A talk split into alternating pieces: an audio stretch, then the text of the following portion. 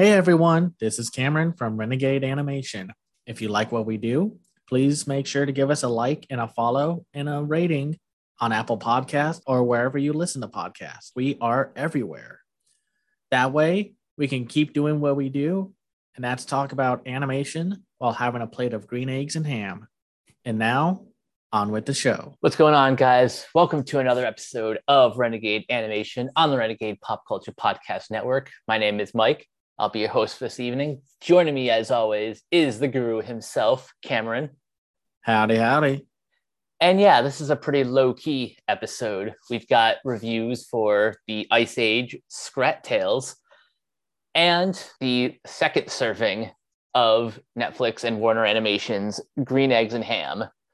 But before we get going, I want to take a moment to acknowledge the passing of the beloved comedian Gilbert Gottfried. We lost him at the age of 67. He will be missed.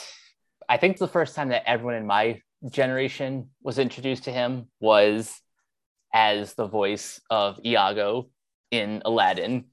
But he's had a bunch of other voice credits too. Any that stand out to you? That's the thing. He didn't have as many. He was in that Thumbelina film that Don Bluth made. He was in that one Christmas special for uh, the Grim Adventures of Billy and Mandy as Santa Claus. Oh yeah, that's right. And yes, I mean most people know him as the voice of Iago from Aladdin, and even outside of that, he has a few 80s or early 90s comedies under his belt and multiple cameos and appearances elsewhere. And while he was never my favorite comedian, he was still consistently funny when given the right jokes and the right material to work with. I was watching this one clip of him on Celebrity Squares, if anybody remembers that show. And he was a riot. I just laughed my head off every time he was the person chosen. Don't have much to add to it. It was amusing that he was one of the few celebrities to stay with the Aladdin franchise through the direct to video films and the TV series, which I'm not complaining. That was actually kind of interesting because most of the time, when even now, when you go from movie to TV show, the cast changes and such. It's just interesting to see how he was one of the few to stick with it. And I know he was in like Problem Child as well. But yeah, going to miss him. He was a very unique and distinct comedian. Absolutely. One last thing if, if you've never seen the documentary Life Animated, you should definitely check that one out. But for now, let's talk about two animated announcements that happened on Monday as of recording this. Our first look is the trailer for the now retitled Blazing Samurai film, Paws of Fury, The Legend of Hank. Well, I know a long time ago when we heard, I think it was like in 2020, that the production was back up and running. I remember you, me, and uh, Kat were like, well, I'll believe it when I see it. Yep. And then just out of nowhere, the trailer dropped. It's essentially still the same thing to a degree that it was a Mel Brooks produced animated film that was going to be a Blazing Saddles but animated. And instead of the Wild West, it was going to be, you know, samurai and what have you. Or like what pop culture has envisioned samurai and ninja history. It's basically doing the opposite of what spaghetti westerns were in the 60s as they were remakes of Akira Kurosawa films. This is like the samurai remake of a classic western. At least it's coming out. I am definitely very interested to see how this film unfolds. I'm a little shocked it's heading to theaters. And when is it coming out? Like July? Oh man. July 15th. That's a lot of competition. Isn't that when uh, Minions, The Rise of Gru, and the DC superhero pets coming out?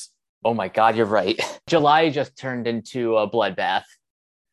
Yeah, yeah, and you know that's when the new summer season of anime starts as well. So something I like about this trailer, and even if it's not throughout the whole thing, at least like the first like 20 seconds, it has this really cool like pulpy comic book aesthetic to one of the flashback scenes. I kind of hope like the rest of the movie is as experimental with its visuals.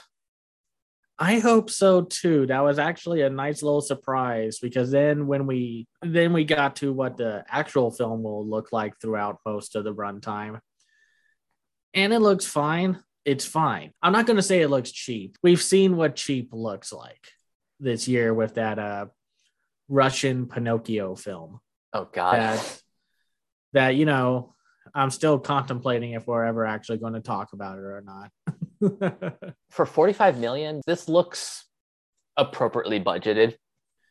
Yeah, I'm curious to see how much of that went into animation and then how much of that went into the uh, celebrity voice cast because it still has Michael Cera, Samuel Jackson, Ricky Gervais, Mel Brooks, George Takei, Gabriel Iglesias, Djimon Hounsou, Michelle Yeoh, Kylie Kuioka, and Asif Mandvi, and then Kathy Shim.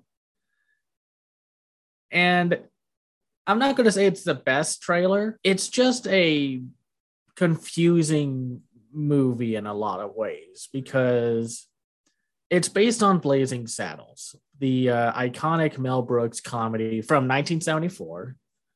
And the entire point of Blazing Saddles was to demystify and de take out the fantasy of what westerns were portrayed in back during like when John Wayne was the biggest star in the world and what have you, and when westerns were coming out left and right, as much as you know comic book movies are today.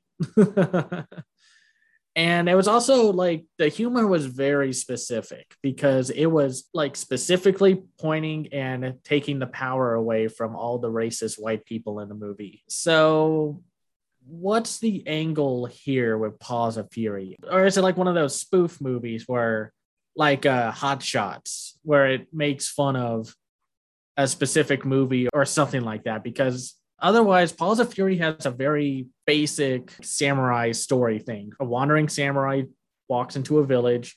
The village is overrun by an evil tyrant and it is up to him to save the day. I think the best case scenario is they're hiding all the best jokes in this trailer, partially because the people at Paramount have no idea how to market this. This film was stuck in production limbo for almost like half a decade. It was announced in November 2014. And then, of course, the original animation studio that was making it shut down and then Open Roads Film was going to distribute and produce it, and then they shut down. I mean, I think before they got back up and running again, but still. So I was stuck in like, well, who wants to touch it? it looks fine. The I'm not really fond of half of the cast, mostly Ricky Gervais as a villain because his voice acting was the weakest. And it also kind of felt like his recording of his lines, there's like an echo in there, or like I don't know, something just felt off about his dialogue in the trailer, and maybe it's just a trailer thing. We've seen that happen before. Oh yeah, and yet the fart joke. I get why it was there. Blazing Saddles had one, but again, Blazing Saddles was all about taking out the fantasy and the wonder of the West and it just did that through a passive aggressive huge fart sequence in the film. So here it's just juvenile. Again i trust that a lot of this trailer is just the movie being taken out of context because we complain about this all the time how animated movies get like really bad marketing because they're trying to appeal to kids without actually knowing what kids are into. That's true. I'm willing to give it a shot like normal, but still, if you want, you only have one chance to make a first impression. And when you don't make it, you plant seeds of doubt. Or uh, in LA Noire meme references, press X for doubt.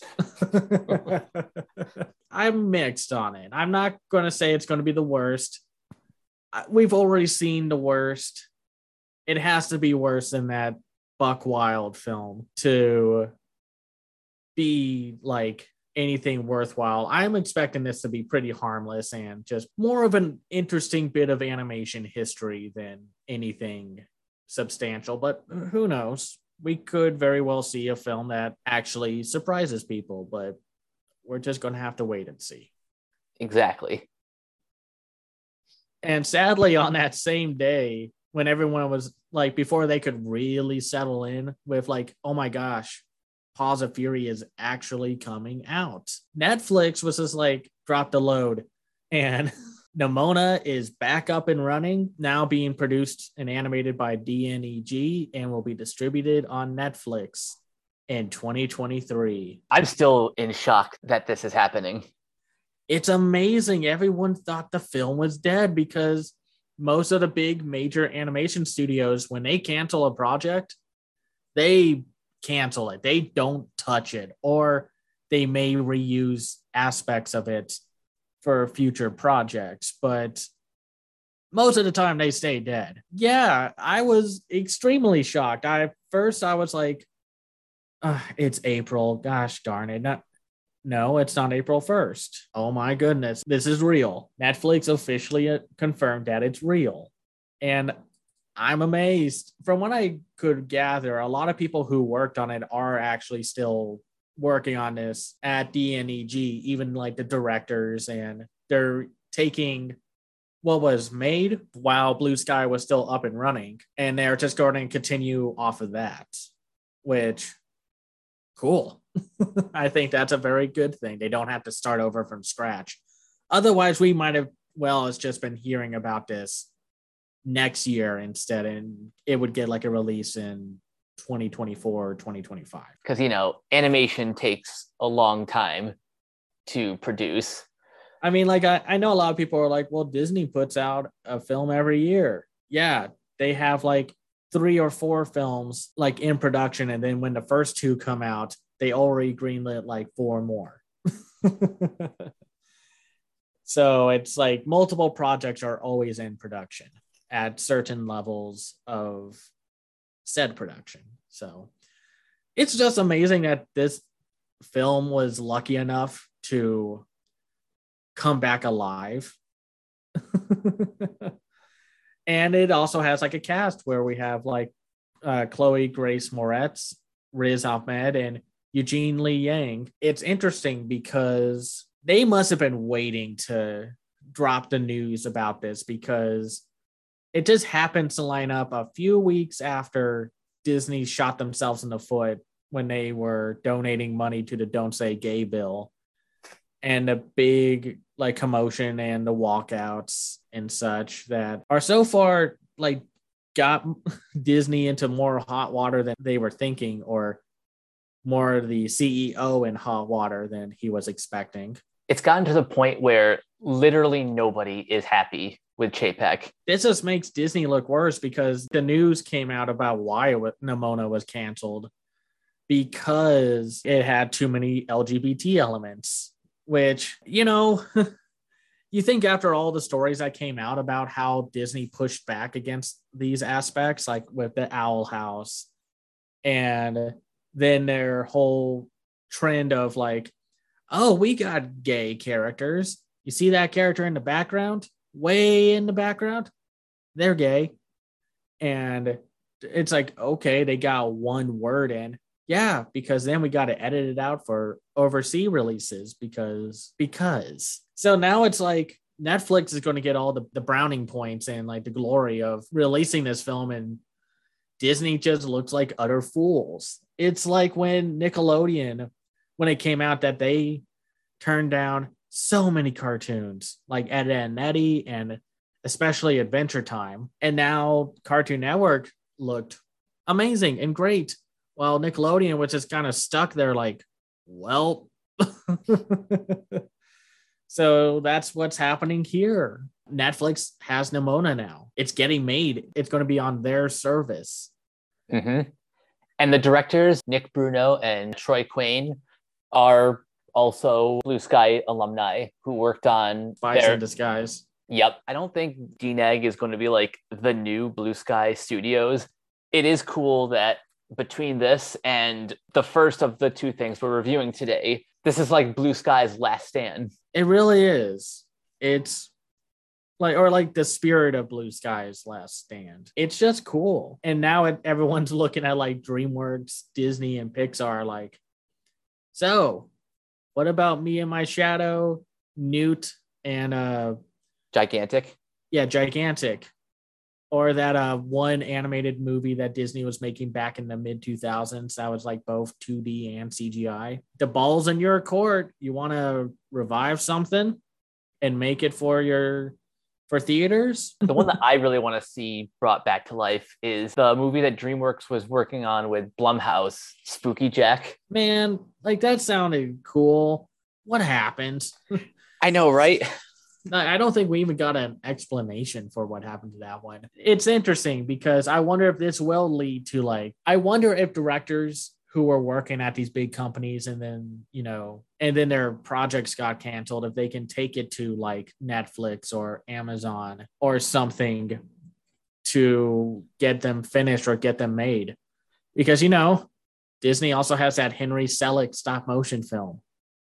Oh, yeah the one they were working on with Pixar that just went nowhere. Yeah, even though a lot of the stuff that came out of it looked really cool. Then also Pixar has that film Newt. And who knows? Like sometimes a project gets canceled because it's just going nowhere or they just don't know how to make it work. Sometimes that happens. But it doesn't mean that you can't come back to it.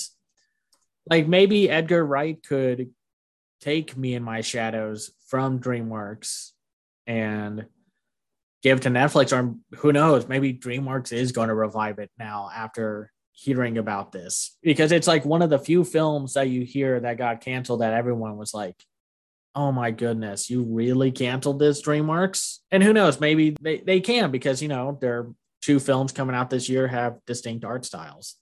But anyway, we're getting a little far off track. It's really cool that Nimona is brought back and I can't wait to see it. I can't Same. wait to see like if there's a trailer for it in the near future or like a teaser or if there's going to be something at Annecy about this. That would really stick it in Disney's craw if they were able to spill some drama and spill some tea as they say. I would love to see whatever sort of behind the scenes documentary they have at Annecy. Oh, that would be fun. Also, if Netflix funded that, because you know, Turning Red got a production documentary, so that would be kind of cool.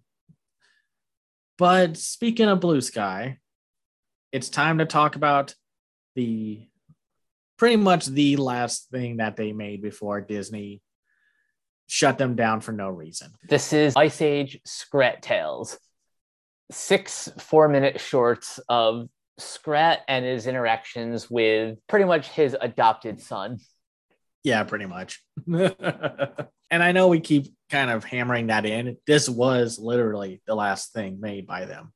They did not make that Buck Wild film. They were kind of like holding on to these for a good while, actually. It was kind of interesting how long they held on to them. But with all that said, it was like I liked these shorts. It's maddening that there's only six of them. I mean, like, what did you think about these shorts? There's not a whole lot to talk about them, but the most I can say about them is they're just freaking adorable.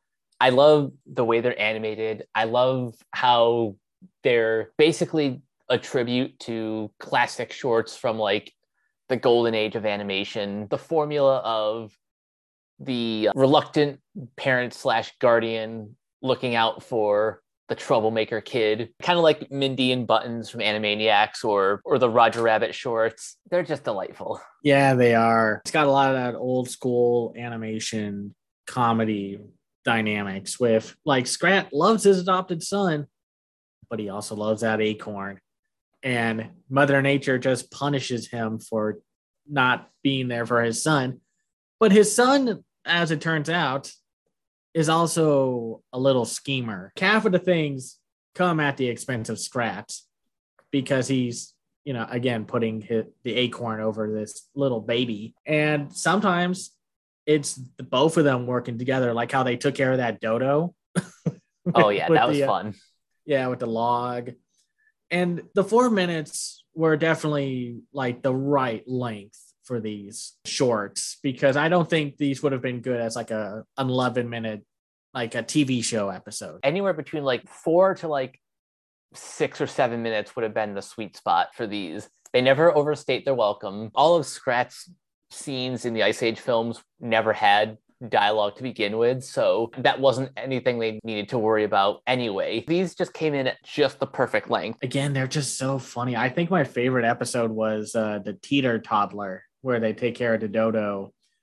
But I think creativity wise, I really liked Nutty Reflections. That one's my favorite just because of the many different varieties of of reflections they could uh, come up with. And it gets kind of creepy when they go into like the funhouse mirror side and at first I was like, "Oh man, are they actually doing this?" but then again, Scrat went into space, so yeah, so at this point anything's possible. Anything goes. And I loved Nut the End, which is bittersweet to uh, see as a yeah. title. Just how they kind of replay the opening s- sequence of when Scrat meets the baby Scrat, but then it goes into like when Scrat grows to old age and then dies. And first off, the the whole way that they were able to do that uh, dialysis machine oh, was yeah was was so funny. I loved the with the dodo and the caterpillar. And then he found out baby Scrat was essentially waiting for him to die so he could take the acorn. that is so dark. Say what you will about Ice Age and the quality of their films. We know they weren't perfect, but then again, which animation like studio is perfect if we really want to look at it? But their Scrat sequences were very funny, very entertaining. You can tell that's where the team had the most fun coming up with new ways to have Mother Nature torture the hell out of him. Yeah, or just like what kind of shenanigans can Scrat do, or like how, like in, um, I think it was Continental Drift, that Scrat was the reason why we have the continents. and these were all very cute and baby Scrat. Oh my goodness, could they have made a more adorable design with just the biggest eyes? Oh my goodness. I was gonna say it's it's all in the eyes. They just suck you right in. They do. It's like the most scientifically perfect cute animal design. They were still able to get like a lot of that good snappy Looney Tunes animation down. These were all just very cute. I don't really have any complaints me neither. About any of them because they're so short and they get the job done and they succeed with their job. And then, of course, they upload the actual finale to the whole Scrat saga with the acorn, with giving Scrat, like, finally, he eats the acorn instead of just trying to plant it. My favorite thing about that little short, not just because Scrat finally gets his acorn, but like everyone on Twitter was sharing it and getting sentimental about it. That was very interesting to see all of film Twitter united by this clip. Yeah, and whether they were saying like, "Oh, it's a happy ending," or some people were saying it's a little more bittersweet, which I kind of get. Like, it is a happy ending for Scrat. It is like a very joyful send off to the many talented people who made these films for Blue Sky. But I also understand how it can be like looked at as like, man, this is really just maddening that Disney just shut them down for really no good reason. And supposedly Blue Sky was like one of the few animation studios on the East Coast, which makes things even more frustrating. You wonder if they could ever, like a lot of the founding members of Blue Sky, if they could make a new studio or something because I feel like that would be really neat. Something independent specifically for people who don't want to move all the way out to LA. Yeah, LA or Florida in some cases. And not have to worry about outsourcing jobs as well. It is a shame. Like these shorts are great, but it is like a very tough pill to swallow that it's like, well, that's it.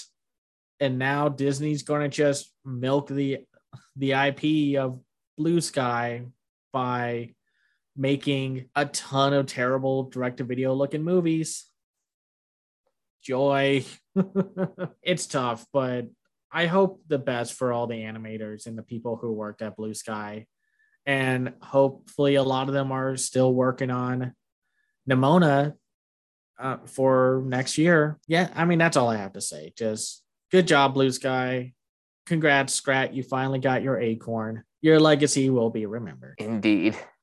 And now we move on to honestly one of the biggest surprises in recent memory.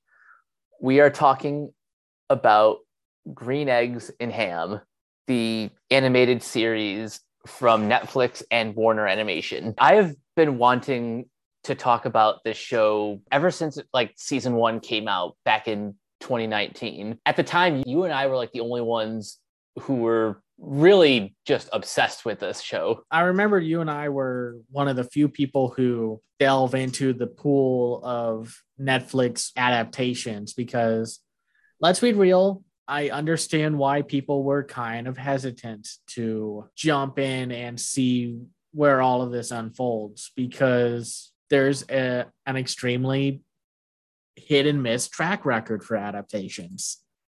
Yes, the Chuck Jones adapted specials are great. They're classic, they're timeless for the most part. But then we move into everything else. And that's where the inconsistent quality comes up because for every like something that was decent, like Horton Hears a Who, like once again by Blue Sky, then you get like the cat in the hat and I know a lot of people like the Ron Howard, the Grinch, but I just don't. I'm not sorry about that. I'm in the same boat. Jim Carrey is great and the makeup is like top shelf, but the movie is, it doesn't hold up. No, it doesn't.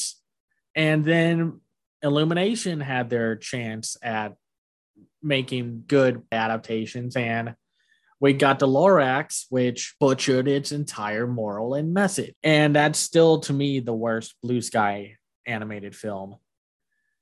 And then they tried again with their last Dr. Seuss based adaptation with The Grinch. I actually really like The Grinch. I mean, I like it. I'm not going to say I love it, but I do like it. I wouldn't mind watching it, but so far, no streaming services are carrying the film. So I'm just kind of like, am I really going to buy it? I just can't justify it. just because there are just some things about that movie that bug the heck out of me, but it's more just the illumination story execution. So I understand like everyone was kind of weary about green eggs and ham. It's like, okay, the specials were already stretching a 20 page book to its limits and Netflix wants to make a TV series about green eggs and ham. Okay. they actually advertised the show, and then they also got like big names like Michael Douglas, Adam Devine, Keegan Michael Key, Diane Keaton, and Lana Glazer. And yet, it was one of the biggest surprises of 2019. And 2019 was a very big year for TV animation in general because that's when we got Disney's Amphibia. That was when we got the first and second season of Infinity Train. And then we have this.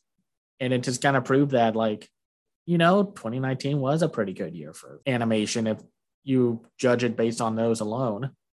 Oh, yep.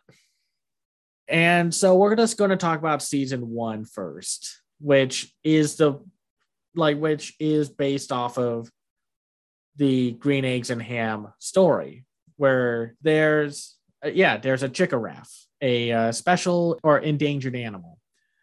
You find out that sam i am a very happy-go-lucky enthusiast of green eggs and ham breaks into this zoo and steals the Chickeraffe and is planning on taking it to a different city to a collector uh, for Mr.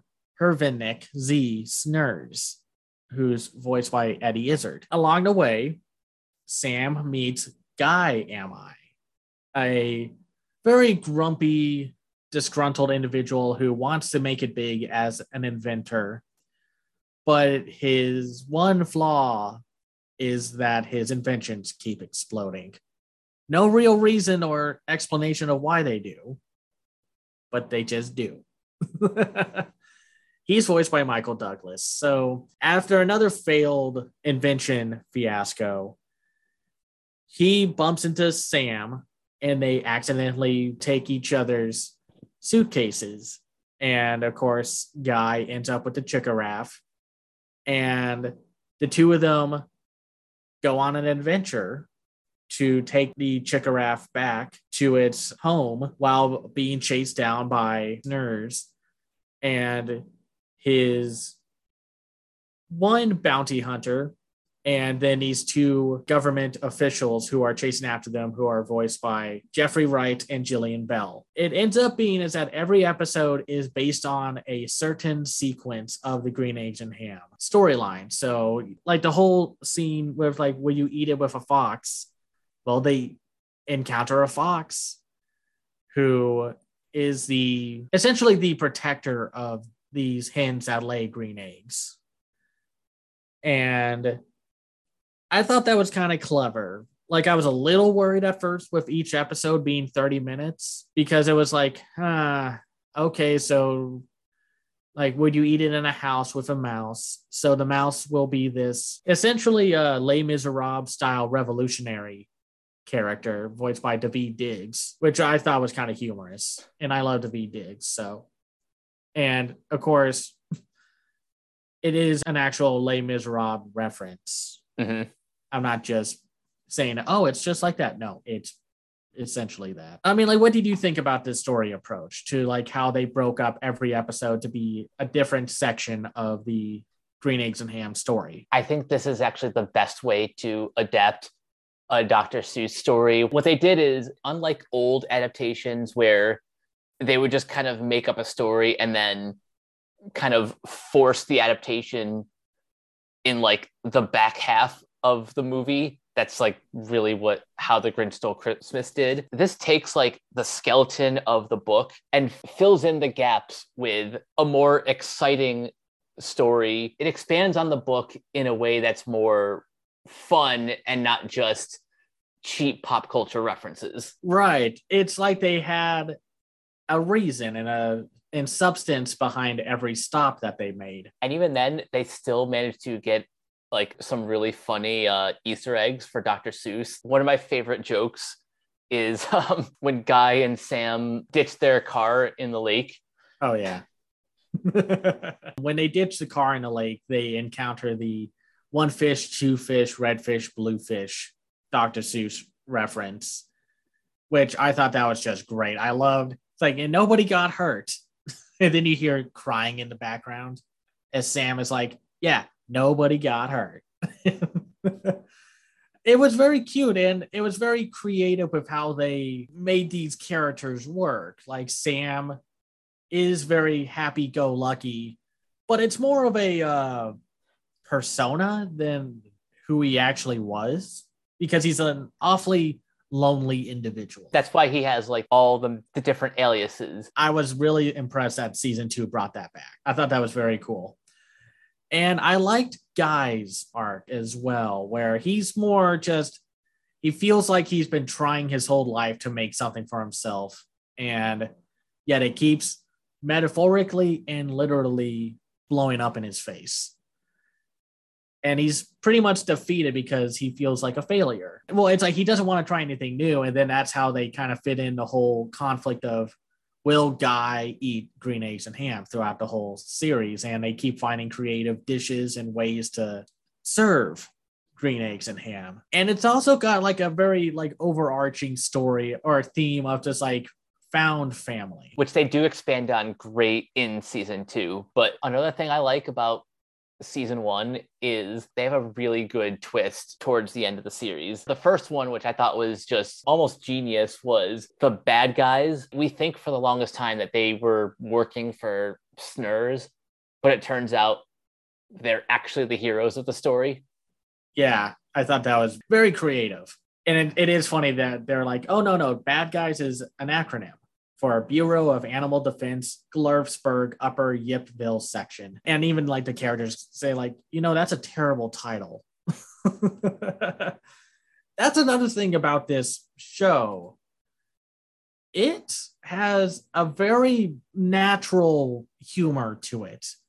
It never felt like it was too much. Now, Sam I Am could get a little grating, but a lot of the humor was more like it was reliant on the situation at hand than trying to shove in like pop culture references like that Lorax film saying like aren't you kids doing the disco or playing that Donkey Kong? And it's like I have so many questions about that line. And I think a lot of the humor works though. it's very goofy but it's well written in that regard. It's not just throw everything at the screen and hope it sticks. They worked on these jokes. Even the narrator is a lot of fun. I'm always a big fan of narrators who kind of are a little bit more involved with the story. And Keegan Michael Key, he could read the phone book and make me laugh, but he really gets to play around with the material as much as he can. And it's just a delight. Also, this first season has an agenda against cantaloupe. it's one of the few reoccurring jokes throughout the first season, and they're just like cantaloupe. That's the garbage fruit. It's always the one taking up room in the fruit salad.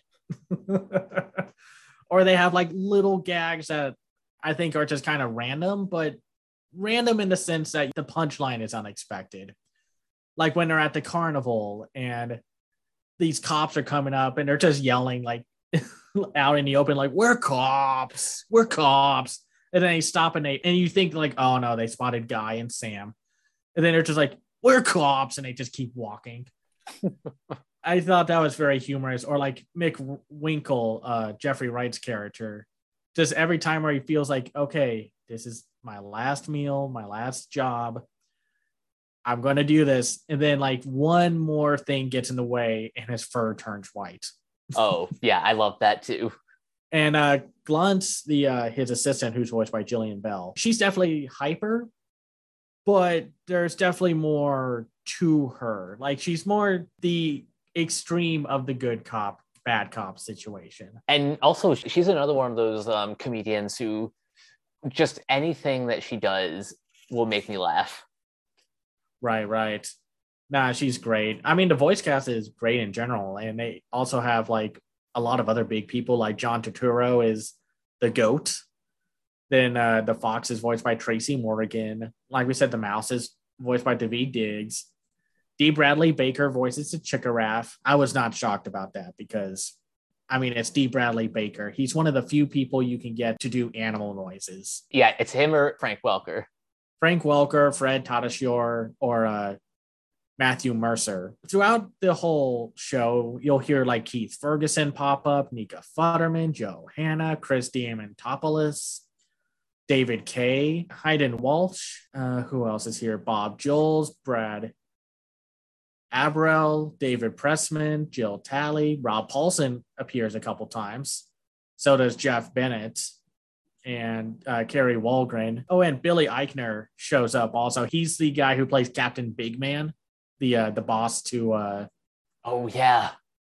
and it took well first of all i love that he's called the big man even though he's like tiny. And then that whole get sequence of where he's just like i'm i'm hanging up the phone and then just slams the phone down. Eddie izzard is funny. I think she does a great job as the villain. Very pompous very arrogant.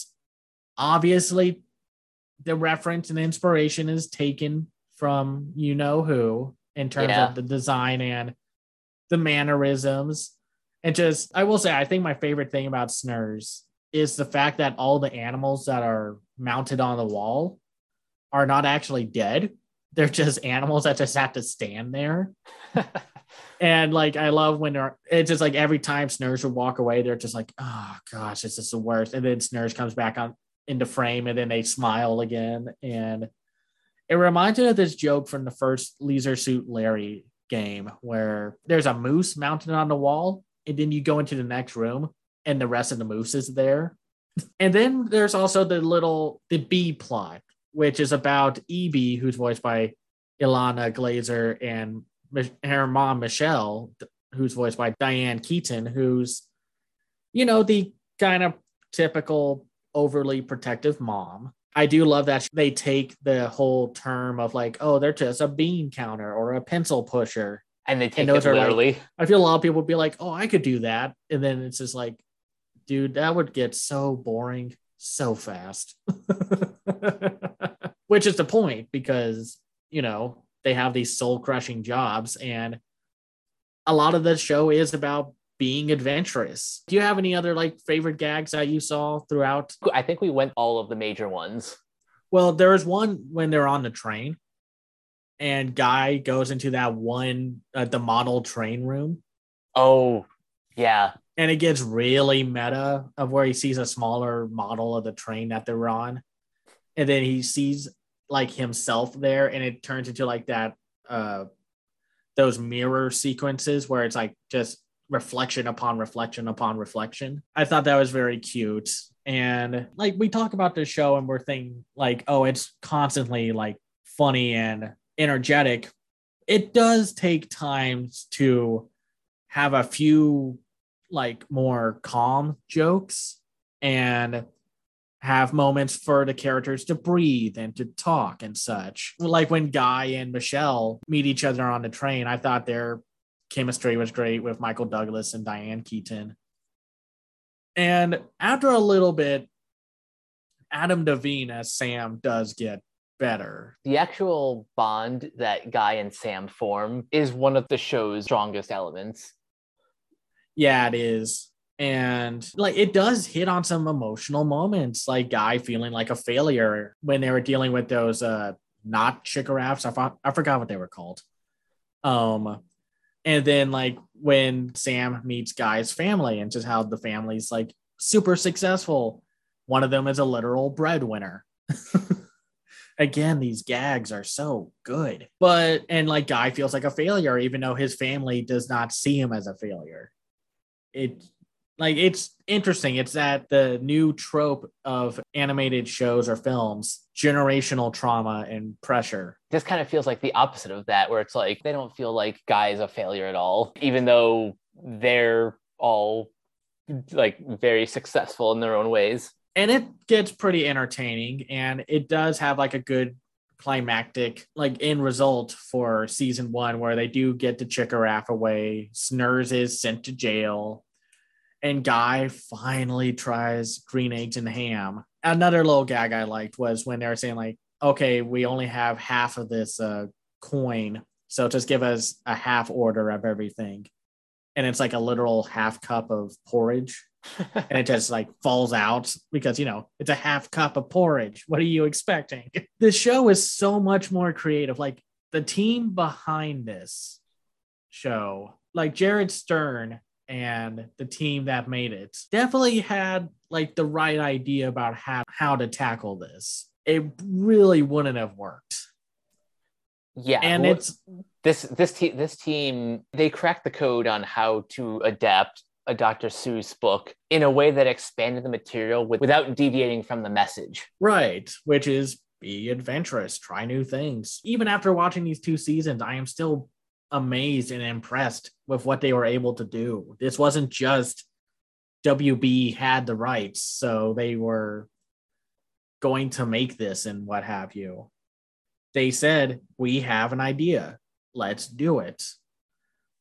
And while their theatrical animated stuff is maybe not panning out as much as we all hoped it would, their TV stuff is definitely getting better results. And maybe it is just because, hey, it's a TV show, you can expand upon it a lot more. We get to season two of Green Eggs and Ham, which yeah, it's a little weird that it's still called Green Eggs and Ham, but since it still has Sam and Guy as two of the main characters, I'll ask you a question about that as we get into season two. Instead of just trying to rehash or do something that was familiar because it worked out for the first season, they loosely adapt the Butter Battle book, which is definitely like something at first I was like, huh, okay, that's interesting. And yet you think it wouldn't work, but it does work. Now the espionage and 007 homages make a lot more sense given the inspiration for the original book. How Yeah. it's clearly an anti war story written during the Cold War. You got like a Cold War allegory mixed with the classic 70s 007 films. Everything comes together. And again, this is the team knowing exactly how to handle the material and have fun with the episode titles, which are all kind of plays on popular espionage films. Like the mom identity is obviously the Bourne identity. Tinker Tailor Mother Spy. I don't think I need to explain that one. Yeah, Uh, Golden Guy, Three Days of the Mom Door, To Yukia with Love, You Only Mom Twice, Guyfall. The Sam who came in from the cold, On Her Dukas Secret Service, or The Mom Who Loved Me. Very clever. I, I think that's very cute. So the plot of season two is that Sam thinks he knows where his mom is, who you find out in season one abandoned him. And you find out in season two that's because his mom, Pam I am, is a spy who is trying to get this moo laka moo thing away from one country to use it on the other. I mean, we'll get into that. I, if you know about the original Butter Battle book, then I think you'll understand what the moo laka moo represents. Yep. And uh, Pam I Am is voiced by Patricia Clarkson, and she's great. And then it's like, this is where I was a little worried about what was going to happen because, for the most part, separate Sam and Guy to have their own story arcs instead of having them together, which on one hand, I get it, and I do think it works. I think it was the right decision because what could they do together that would be substantial? Instead, Sam goes with his mom, Pam, to get the Mulakamu, while Guy and Evie are in They end up in Zukia. where Guy ends up making inventions for the Zukia people. And for the Dukas, which I'm sure it, they mean Duchess, but you know, Dr. Seuss. She's voiced by Rita Moreno. And that was very nice. I like Rita Moreno. Same. Then we get into some of the darker aspects of the season, which is which a lot of it is about Pam I am coming to terms with just the fact that she abandoned Sam, but more so with Guy and EB because Guy ends up getting, well, for a lack of a better term, brainwashed by the Zukia, I mean, let's call it what it is propaganda about Yukia and how Yukia is the worst place ever because they have their butter on their toast right side up, which, you know, the most shocking and monstrous thing you can ever think of, of course. and while the Zukias have their butter toast side down, which, how is that supposed to work? But no, but that's me overthinking it. and it's all about how political propaganda can be very manipulative. And Guy is the one who essentially falls for it. Well, uh, what, Mike, what happened for Evie? Well, she meets a boy. Basically, their story is a riff on Romeo and Juliet or West Side Story, where they pretty much tell the audience, hey, your war is stupid and you're fighting over literally nothing. Seriously, the boy's name is Luca, who's voiced by Darren Criss. It was very cool. It was a very clever way to get EB a little more to do in the plot than just to follow her mom around and to be the one to find out firsthand how not very different the two nations are. Like, what did you like about this scene? Well, one thing I really liked was the fact that even though the characters were more split apart, it gave them room, literally, but narrative wise, it gave each of the characters room to have their own agency. Like everything I like about EB in season two has a lot to do with her leading in dismantling this conflict between the two divided nations. Mm-hmm. And also Darren Criss as Luca is just one of those characters that that just oozes cool. Yeah, very much so. It's like you look at his design and it's like, uh, I don't know about this. And then and then you gaze into his eyes and it all makes sense. I thought that was very cute. I was a little worried because at first it seemed like I don't know. Guy seems to be getting the shorter end of the stick here because a lot of the first half does seem to revolve around Sam and Pam bonding again and just the complex nature of exactly the situation that they were put in. But it did lead into some very trippy sequence, animated sequences and scenes, like that scene where uh, Pam and Sam are getting chased by the James Bond parody, Philip Trousers, who's a vain yet very not bright spy who chases after Pam. I love how he's such a dunce that like every single button he has to push says the only button. yeah, that was very funny. They get into a an island area where they find out that if you go forward in time, like on one side, it's like your current day age but you go further and then you cross a certain point, you start getting younger the further you go that way. And I thought that was very creative. And then they had a, a surprise appearance of a character named Bo, voiced by James Marsden. I could have sworn who, that was Matthew McConaughey at first. You kind of think they wanted Matthew McConaughey but couldn't. So they got James Marsden to do a Matthew McConaughey impression, which is very good. It's a very accurate representation of McConaughey's mannerisms and what have you. Oh yeah. And it turns out to be one of the most touching parts of the overall story. It's essentially Pam making up for lost time all of those years that she was away from home, focusing on the mission.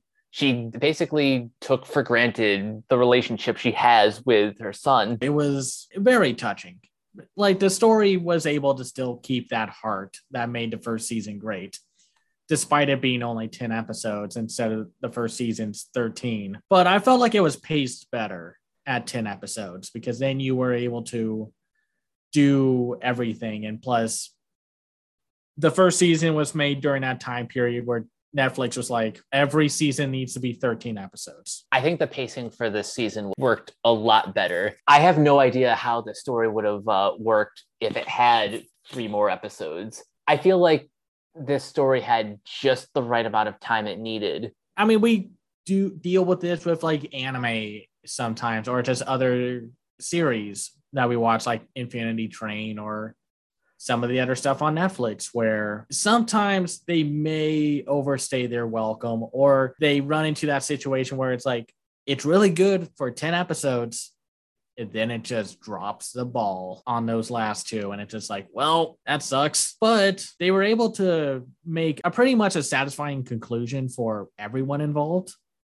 Like if this is the last time we'll see the green eggs and ham crew but we'll have to find out about if that's the case one way or another. But it does seem kind of this is it. This felt a bit the end, at least for these characters. But they were able to go out on a high note. Not many stories can say that they do. Let's talk about the animation. Um, can we talk about the opening? Um, uh, which for one? a second? You want to talk about both? Well, I want to talk about the everything about the opening. Um, the animation is a very cool callback to like all those 70s animated specials. And then it's also a great homage to classic James Bond themes. Just the whole package of that is perfection. Right, right. No, they capture the art style of the books and the animated openings. And then, like in the first half, that's what most of the focus and tributes is going to. And then with this new season, it definitely plays up all of the parodies that you would see in in Bond and spy thriller stuff. And they do a lot of abstract visuals with the opening and within season two. I think they dive into it more in the second season than in the first. But the fact that this was all 2D animated, I mean, for the most part, I th- I would say it's like 98% 2D animated, while a few things here and there are CGI, which, you know, that's fine. It's stylish CGI. And sometimes you just need to have that CGI to help with a few things. Little touch up work. I bet for most people, if we didn't tell you that, you probably wouldn't even notice. A lot of people were kind of like, I don't know, like in doubt of like it being pure 2D animation. And then you watch the like on Twitter where people saying like, "Hey, here's a sequence I animated," and it's like, "Oh my gosh, it is literal 2D animation, the hand drawn stuff." And I know that kind of maybe gets lost under the digital coloring, but you can tell it's 2D, like in hand drawn, by the movements of like the characters, how the, like the weight to their movements we may have moved on from animation desks and using multi-plane cameras, but 2D is still hand drawn. If, like if they say that it's 2D animated, unless it's like very specific, where it's like, oh, you can tell this was made in Flash or motion tweens and what have you. There's a certain look to 2D animation. I know it when I see it. Yeah, basically. And it just looks great. They were able to make the Dr. Seuss visuals and designs work, which is why you should never, ever do a live action Dr. Seuss thing again. I'm kind of glad that they stopped at two, but they it really should have been none. Yeah, no, I think animation is the perfect medium to bring Seuss's aesthetic to life. And the way they do it here, again, just kind of perfect. The way the colors pop, the way the characters are animated, their movements, their facial expressions. It's all perfect. They didn't need to make a lot of sacrifices of adapting the characters to 2D animation, to this new, like a more modern take on the designs. Like, no one feels out of place in terms of designs. Sometimes you, it's not often, but there are points in shows where sometimes you spot a character and it's just like, why the heck are you designed like that? This is why design consistency is such an important thing. The visuals are just great. It all works. It's just a good show. Like it's probably one of the more underrated shows that they make or that they have made with the Dr. Seuss brand and it makes me curious to see what Warner Brothers is going to be doing with the upcoming films. I'm very curious to see what Warner Brothers is doing with. There's the Oh, the Places You'll Go. And yep. And for some reason, a Thing One and a Thing Two movie, which I don't think that's going to happen. We'll just have to wait and see on that one. I'll eat my hat if they actually go through with a Thing One and Thing Two movie. I think the proper way to adapt a Dr. Seuss story, if they want to, is can you get more out of it as a TV series, like as a limited series? Or do you have a good enough angle to make it a movie? Because even like the classic specials, again, felt like they were having to stretch out the story, like with the musical sequences and what have you. But even then, like the musical sequences are why people love like the Grinch and whatnot. But here, like Green Eggs and Ham works because it has a really good story while keeping close to the original book. And it just rocks. Yeah, I would just recommend the show to anyone because it's just great. But I would specifically recommend it to people who have been apprehensive about previous Seuss adaptations. Like, if you've been displeased with anything that's come before, then you should definitely give this show a chance. And the ironic thing is, if you don't, then that kind of defeats the purpose of the message of the original book, because the book is all about giving new things a chance. It's just a surprise. I am so impressed with what they were able to do. And it's just another one in a long line of shows that are adapting pre existing IP and doing something interesting with them, like with the He Man stuff. And I, while we need to catch up on it, the Camp Cretaceous stuff for Jurassic World, it's very impressive. I'm just happy that this thing was a like as good as it was. If we don't see a, a season three, I'm curious to see what happens with the movies. Same. Now, speaking of movies, obviously if you know me, you know what I'm about to recommend next. As we're recording this, we're still in Passover. So naturally, I have to recommend everyone check out The Prince of Egypt. I've said many times before that this is my favorite movie of all time. One reason why I have to recommend more people see this is because next year is the film's 25th anniversary, and we still don't have a 4K remaster of this movie. Apparently, there was a Blu ray that came out a few years ago, but the digital version that's now on streaming, you know, on sites like Peacock, and I think at one point it was on Hulu. The problem I have with the digital version is they, I don't know how, but they really screwed up the audio. I'm hoping if there's a high enough demand for like a better remastering of this movie, we can finally restore this to its original quality. I mean, like, I don't think being in 4K will solve anything. I've seen a lot of 4K films that just like either botch the execution or it just didn't do anything substantial. But Prince of Egypt needs a proper Blu-ray release, like a proper remastering. I'm curious of like why it just got that like bargain bin Blu-ray release, despite having like a digital code and what have you. It's like the only good version to get. Well, it's probably the DVD release, like released way back then. And even then, it's just like it's going to not be in HD. So it's a shame that it didn't get quite the love that it should. That's kind of unfortunate because this movie was a hit when it came out. And while its popularity has declined, it has picked up a little bit more of a, a cult classic status.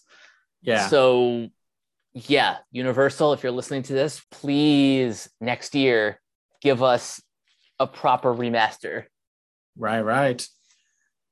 So for me, I'm going to recommend some anime. Big shock. Because, well, the plan is we're going to talk about anime like the whole spring season in May, like the second half of May. I'm just going to keep going down the list of shows that I definitely recommend checking out during the season so far. The obvious one would be Spy X Family, but that was already going to be the big popular hit before it even got released because, you know, it's a super popular manga. It's being produced and animated by a co collaboration between Cloverworks and Wit Studios. Oh, of course. And the first episode's great. you don't need me to tell you to go check out Spy X Family, but you check it out. So I had to think about a different show that I feel like could use the love. And while I've heard that the manga is popular, I don't hear a lot of people talk about it. And maybe it's just that's my circle of people I talk with that don't bring it up. But I'm going to recommend Shikimori's Not Just a Cutie. It's a romance rom com like anime about this like high school sweethearts. The guy is like the sweetest cinnamon roll that you could ever think of and yet he is cursed with the worst luck in the world. Like anything bad that could happen does happen to him. And Shikimori, the female lead, is cute. She's, you know, an anime girl. They make her the most like eye-catching character that you can think of. Of course. But the twist is she is not just cute. She is tough and awesome individual and she has a tougher side to her. And that's what makes her boyfriend like just fall in love with her more. And then she's also like I'm super tough, but I do want to come off cute for my boyfriend. And then that's where the comedy ensues. That's where the dynamics like come together. And of course, with the other characters that are in, in the show, with which is funny because the uh, the boyfriend's best friend is voiced by the same Japanese voice actor who voices Bakugo from My Hero Academia. Oh, that's cool. So expect someone to be fiery and angry at all costs. Well, he's not even that. It's just he's a fiery individual. And then he also uh Shikimori's friend who's essentially teamed up with him and they're both essentially on the same wavelength of just like cocky and arrogant. And it's a really cute show. I know a lot of people were kind of not impressed with the first episode, even if a show doesn't reinvent the wheel. As long as it does what it sets out to do well, that's all that matters. I think we put a lot of emphasis, maybe too much emphasis, on like, I want to see something original and something I haven't seen before. And that comes at the cost of that means you're going to miss over a lot of good stuff that may not cause the industry to change, but is still a really good show. And that's all you need sometimes. You just need a really good, well executed show yeah, you're not always going to find a Michelin five star restaurant in your backyard. Sometimes, you like, it's perfectly okay to just have a really good pizza. Well, if you have a like a five Michelin star restaurant in your backyard, I want to know where you live. That's where it is at all times. But yeah, I recommend Shikimori is not just a cutie. I had a few others to choose from. I was gonna go with Biyomon, but I already recommended that even though it probably would have fit the overall episode better with found family and such. And I know we promised that we were going to talk about My Neighbor Totoro this week, but we figured it was better if we saved it for next week since we have a little bit of a lighter load. Talk about that next time because then we will also be talking about The Bad Guys, DreamWorks' newest movie, which I'm very excited to finally see. But yeah, same here until then, Cameron, where can everyone find you online? Uh, you can find me on Twitter at Cam's Eye View. I run my own website called camseyeview.biz, where I review animated shows and films from around the world called The Other Side of Animation. I also have a Patreon at patreon.com slash Cam's Eye View. If you like my work and want to support me in some way, shape, or form, you can go there. And you guys can find me on Twitter at Captain K42. You can check out my quick thoughts on letterboxd.com slash Coach K42. And you can find me on all the various Facebook groups just at my name. You can check out Renegade Pop Culture on Facebook and Twitter at Ren Pop Culture. You can also find us on Podchaser and the Banana Meter. Listen to all of our podcasts on Anchor, Spotify, Apple Podcasts, etc. And last but not least, everything can be found at renegadepopculture.com need escape, so do we. I'll do it for this episode of Renegade Animation. We will catch you guys later. Peace out.